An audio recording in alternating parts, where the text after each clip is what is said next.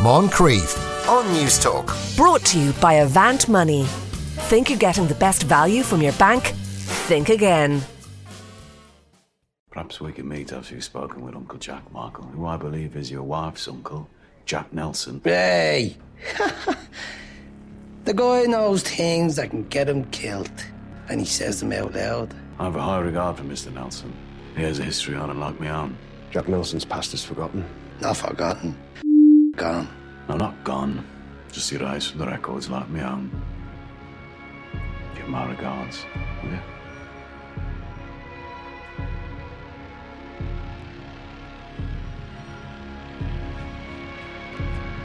You haven't touched your drink, Tom. You know, since we last met, Michael, well, I've become a better man. I now realise that whiskey is just fuel for the loud engines inside your head. There you go. Uh, that's uh, uh, Peaky Blinders, the final series of Peaky Blinders. Uh, new episodes uh, of that final season running every Sunday at 9 pm on BBC One. And as you've just heard there, uh, Tommy Shelby no longer drinks and miraculously can speak French. James Dempsey joins us once again. J- had you been a fan of this, James? Um, oh God, I, I can already immediately draw the ire of every listener because I would say I was relatively indifferent to Peaky Blinders, and it has such like it has it, it, people love it people absolutely just are wrapped up with it and think it is yeah i mean look even at the influence it has had on fashion right over the last you know mm. since 2013 when it when it debuted and suddenly the the the like Birmingham 1918 haircut is uh, suddenly the trendiest thing you could possibly get again. And for me, I watched the first season of it um, during lockdown one way back when uh, uh, and i thought it was fine right? And i have sort of gone on in dribs and drabs since then. And obviously to anyone who is a diehard fan of the show you might think well how can you possibly judge it when you are not you know when you're not watching it regularly? And to that i'll say i liked the first two episodes so give me a break. So basically um I think it is a very handsomely well made drama as a casual viewer, I can't say uh, definitively whether or not I think Tommy Shelby, as played by Cillian Murphy, is going to go down in the annals of TV history as sort of another uh, triumphant anti-hero, Tony Soprano style, you know, person that people take to their hearts despite being uh, no good to his core. But there is just something very um, very lavish about this production, right? So obviously it's a BBC show, but it looks incredibly stylish and well put together. Mm. And um, Steven Knight, who is the the creator of it, you know, he clearly has a very um, clear understanding of what he wants the visual of the show to be like. And there are all these references throughout to, uh, to particularly to like hell right? So for example there was a scene in these first few episodes where uh, tommy was meeting up with uh, with tom hardy as alfie solomons and he literally descended in this red lift into the bowels of the earth to find him in this like subterranean chamber. And if that's not a heavy-handed metaphor i don't know what else could be. But as a casual viewer, I will say I, I found these two opening episodes of season six, which I believe is its swan song, to be very, very kind of um, moving the plot forward, right? So first of all, they had to deal with the death off screen of uh, Helen McCrory, who played Aunt Polly, who uh, succumbed to her cancer, I think, last summer, and needed to be sort of you know it's always very very difficult for when that happens to any kind of production how you can how you can satisfactorily you know um, explain their absence. And I thought they did that quite sensibly and quite um, quite neatly at the beginning of the first episode, and I won't go into what happens because obviously I think that would qualify as a spoiler. But then I think, as what happens with every season of uh, of Peaky Blinders, they pushed the timeline forward, and suddenly we found Cillian Murphy on Saint Miquelon, which is some French department. I actually was watching it, going, if this is off the coast of Canada, why aren't they speaking Canadian French? But then he went uh, at some point to explain that actually it's a French department, so they would be speaking, I guess, Francophile European French. Okay, but yeah yes. Um, suddenly he's you know i when i watch shows like this i always think of like my mother's viewing of things like this because uh, she would be putting on subtitles and also darkening every room because it was so gloomy and murky that I, the room i was watching it in i had to turn down all the lights to even be able to see what was kind of going on in the dark and grimy shack that they were having some pivotal meeting in. But I thought uh, the the sort of the drama, the tension, the music, even that we heard in the clip there, you know, it it, really sort of punctuates the drama very neatly and nicely, and it's just a lovely production to behold. Now, because I'm only a casual viewer, I'm not quite as invested in the drama, right? And I can't get over that. But I will say these opening two sort of were a good re-invitation for me to start to like sit down and go the whole distance of this final season. Right. Okay. And you can't say much further, uh, uh, uh, uh, much further than that. And it will be interesting to interesting to see uh, how the story arc ends. And like it should be said that the action is has the action moved exclusively now to the US. I think there's going to be so uh, there's this going to be this is like a three part.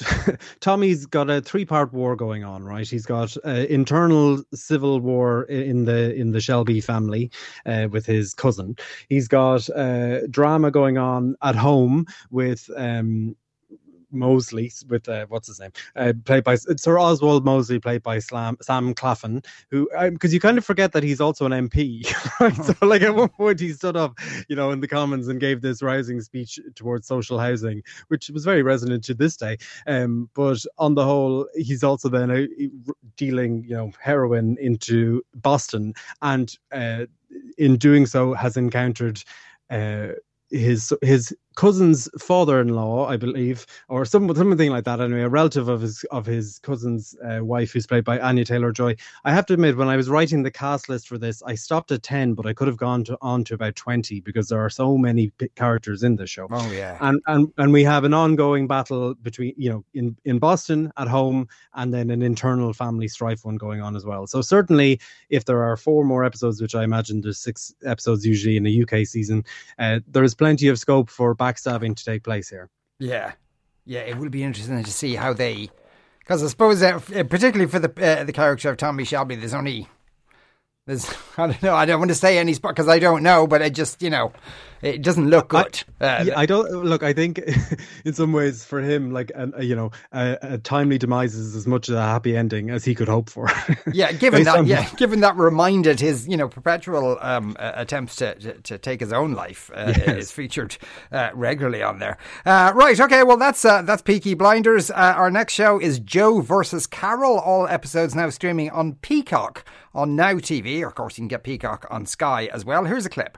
Okay, this is the way he treats your audience. Imagine how he treats his cats. I think you need to shut your mouth. Carol, acting like some goddamn saint. I would like all the listeners to know that you're freaking crazy. That I will not rest in my life until abusers like Joe are kept as far away from animals as possible. Ha! Like you can keep me away from my animals. Well, we will see. Damn right we will! Just because the zoo's back in my name don't mean you want. You have no idea what I'm willing to do for my animals. You have no idea what I'm willing to do. Okay, let's take a breather. Right. It is at this point a cliche where people says, "Does the world need this?" Um, uh, but it is actually completely uh, appropriate in this particular instance. Does the world need a dramatized version of the Tiger King? The world certainly doesn't need this dramatized version of the Tiger, Tiger King. But I, to answer your actual question, no, definitely not. Like, certainly, if okay, to, this version of it is actually not based on the Netflix documentary. This is an adaptation of a podcast that was known as The Tiger King, right? Uh, which was created by a US channel, and from that popularity of that, I think Netflix was able to cobble together the money to produce the the TV show taken from all the footage that we saw, you know, April 2020 or wherever that happened. And the thing about the Tiger King is it was, you know, the Netflix version anyway, was it was this, you know, cultural moment uh, early in the pandemic. Millions and millions and millions of us watched it. I definitely reviewed it on this show. I, but it has not aged well, right? Oh. Like in, in the two years um, since it debuted, uh, sort of I think we all kind of have come a bit to our senses and thought, actually, that was really not a pleasant thing that we sort of were all laughing at and viewing. Mm. And certainly the biggest victim of it all uh, is the Tigers. And the second biggest victim of the show was um, Carole Baskin, who was absolutely just raked across hot coals in that show and some very spurious uh, rumors were were laid forth about her. Whether you believe them or not is up to each individual listener. But when they announced that they were going to make this show, um, you know, I don't think anyone really was sort of you know chomping at the bit to see a dramatized version of the Tiger King. And then I guess the the casting maybe propelled it a little bit on, right? So you have Kate McKinnon, who best be known as a comedian on Saturday Saturday Night Live. Uh, if you've watched any kind of major hits of that over the last five years, she's been in many of them. And then John Cameron Cameron Mitchell, who's probably best known as the creator and star of Hedwig and the and the Angry Inch, which was this off Broadway show that then went on to become a cult movie.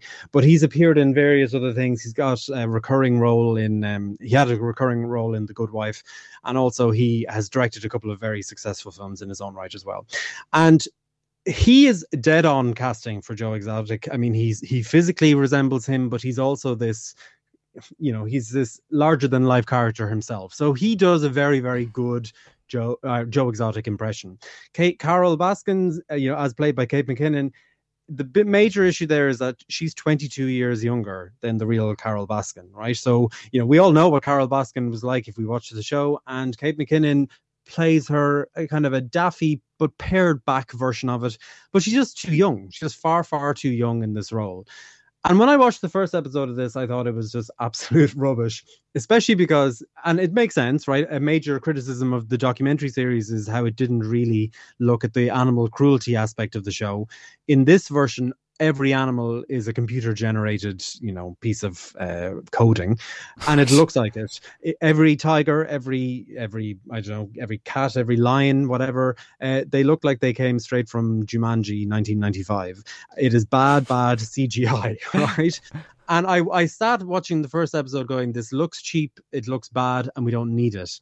There are eight episodes which is definitely four too many than there should be because we already know what the story is, right? Mm. If you've watched the series, if you heard the podcast, you know what it is. And sort of the tagline of this is like you only know half the tale. But I have to admit, after watching all eight episodes, I think it turns out I knew all the tale, right? I don't, you know, I didn't, I didn't get any extra depth thrown at me from from a few sort of off camera bits. The only sort of bit that perhaps I hadn't learned from the documentary was that Joe Exotic uh, had this first husband in the 80s who died of complications from AIDS, which I don't recall that being mentioned in the documentary and certainly not in anything than a fleeting reference.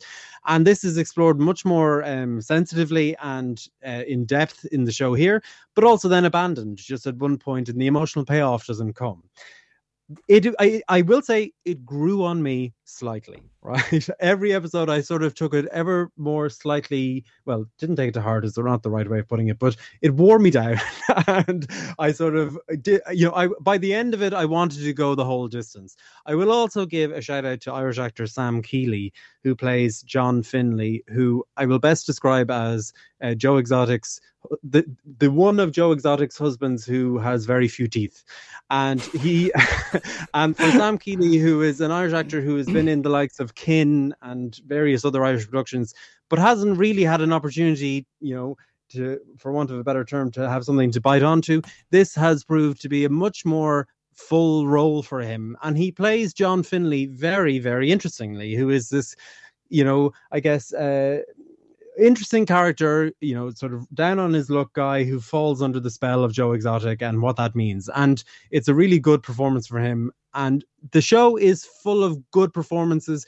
I'll also call out Kyle MacLachlan of you know Dune fame and various you know uh, P- Twin Peaks, etc. Yeah. He plays Harold, uh, Carole Baskin's uh, most recent husband, Howard Baskin. Very very deadpan and very very funny. But on the whole, if you've never heard of the Tiger King, then yes, absolutely, sit down and watch this. You'll find it larger than life, incredible, and probably very, very good. If you haven't, uh, well, I'm sorry. yeah. uh, you know, if you sorry, if you have heard of Tiger King, then don't bother. You've seen it all before. Is there anything worth watching on Peacock anyway? There, there are a couple of things I really, really like. Um, I love the new Saved by the Bell. I think is really funny. Absolutely skewers um, Euphoria incredibly well in one of its episodes. I, there's a cancelled TV show called um, Difficult People with Billy Eichner, and uh, that's very, very funny. Quite, quite uh, dark humor, but it is cancelled, so they're not making any new ones. Um, there's, there's. Look, I haven't explored it fully to be able to tell you exactly, but um, it's a free to air you know uh, service in the US for NBC so it's kind of a dumping ground for for for mm-hmm. sort of no lo- no longer on the air NBC shows and a few straight to Peacock ones like this Right, our third show is Love is Blind 2, all episodes now streaming on Netflix. Here's a clip. Hello? Hi. Who am I talking to? I don't know, take a guess. No, the, oh, Shayna, there you go. What? Oh, that's what I was hoping for. What are you wearing over there? Hello? Hello? Shanna, stop. It's Natalie. Of course. I'm sorry.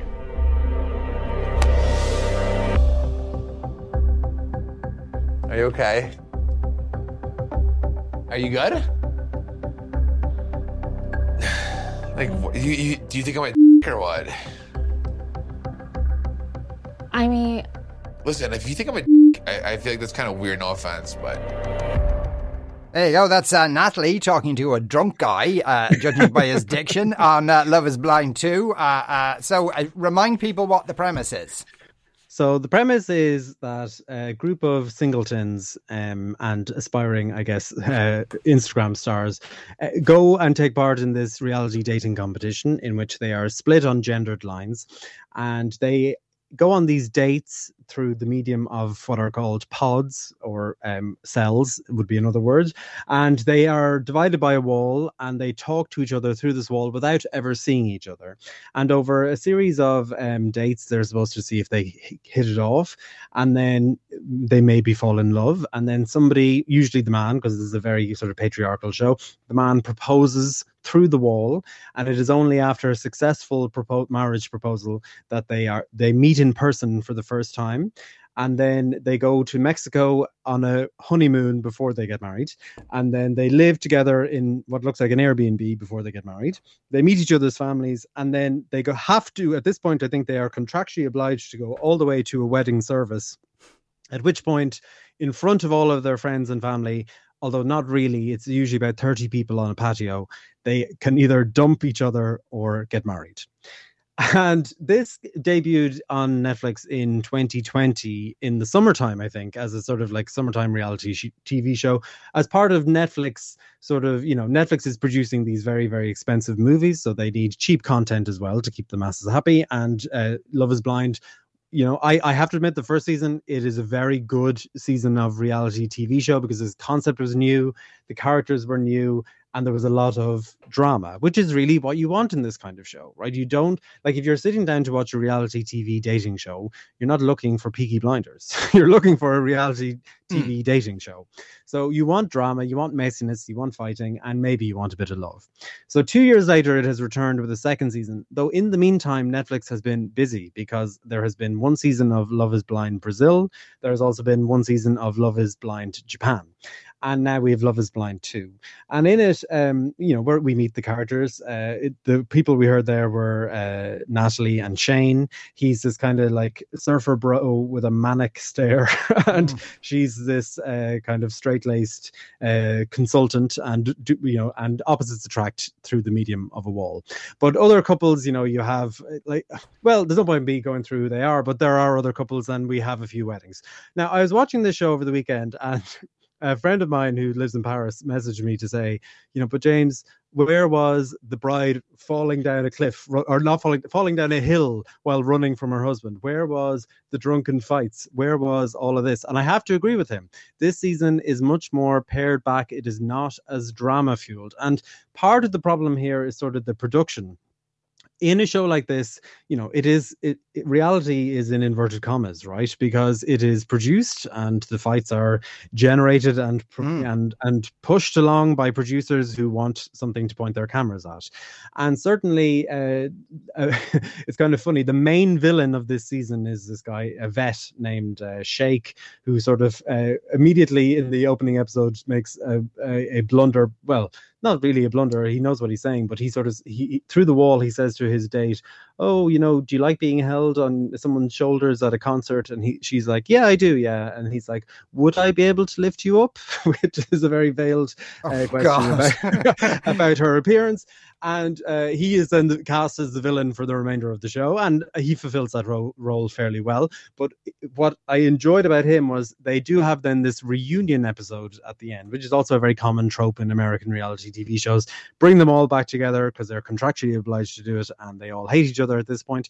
And at the reunion, you know, he makes the most uh, straightforward, honest appraisal of the show, saying, "Look, you're all just doing this to get more airtime. You're just you're just a couple to be like on the screen." for longer. And certainly that kind of um, those grubby fingerprints are all over this season. Now, did I watch all eleven episodes? Absolutely. Will I uh, will I be tuning in again in in season three? I probably will. Have I started Love Is Blind Japan? Yep, I'm two episodes in, and I, you know, I'm not immune to wanting just, uh, you know, something on in the background. Although I guess I do need to be watching the screen when it's Love Is Blind Japan because my Japanese isn't that great. But for if you're looking for, look, one major advantage of this kind of reality TV show is because it's on a streaming network like Netflix, there is no ads, right? So in a normal reality TV show, they they sort of show you they they foreshadow what's coming forward by yeah. showing you a clip of this is happening let's go to break. Then after the break they come back after the break and go this is what's after happening before the break to set up what we're going to show you even though we've already set it up.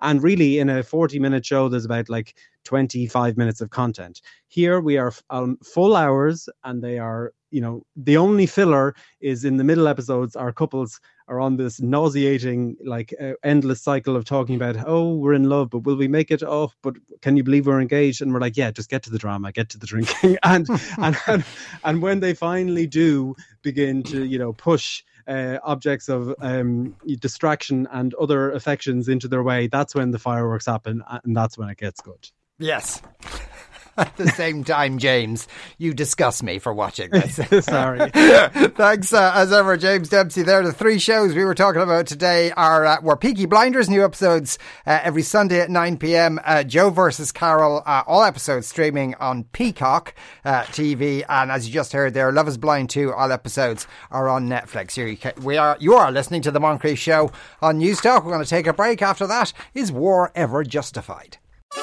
Moncrieff on Newstalk. Brought to you by Avant Money. Think you're getting the best value from your bank? Think again.